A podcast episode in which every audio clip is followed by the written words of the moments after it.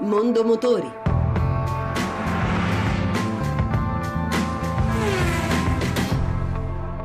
Buon pomeriggio e buon ascolto da Lucia Voltan.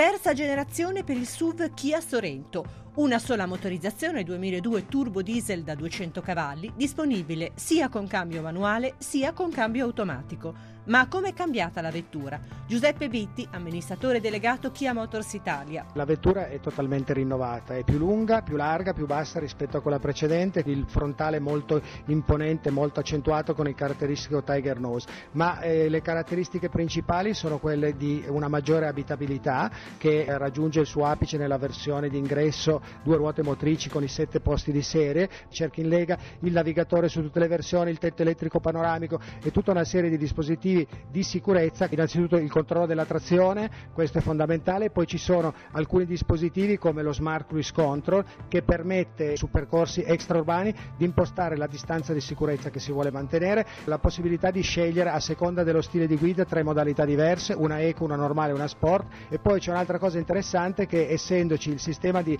assistenza per il parcheggio con le telecamere a 360 gradi è un grande aiuto in fase di parcheggio e proprio queste telecamere permettono di rilevare i limiti di velocità sui pannelli stradali e trasmettere al guidatore sullo schermo del navigatore. Prezzi? Per la versione Love si parte da 36.500 euro, per arrivare invece alla versione 4 ruote motrici d'ingresso a 41.500 euro.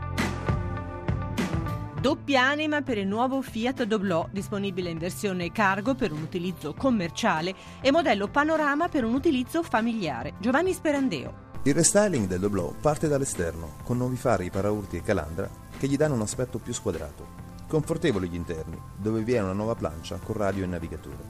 La versatilità, 7 posti e un carico massimo di 3200 litri, è una caratteristica fondamentale per questo veicolo, che è disponibile anche con tetto alto e passo lungo. Le innovazioni tra carrozzeria e propulsori hanno portato ad una diminuzione dei consumi fino al 15%.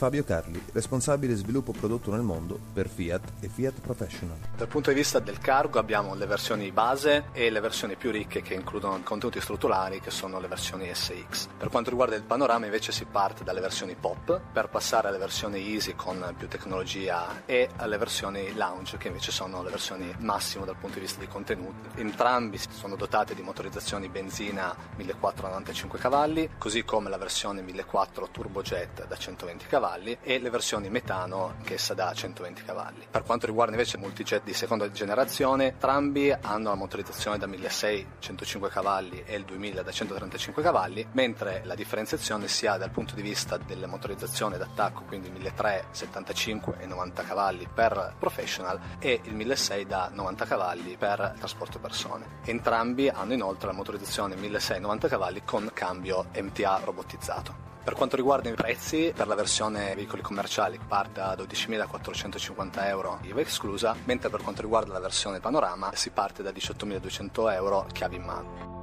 E anche per oggi abbiamo concluso. Se volete riascoltare questa ma anche le altre puntate potete farlo al sito radio1.rai.it. Mondo Motori torna venerdì prossimo, sempre dopo il giro delle 14.30. Buon pomeriggio.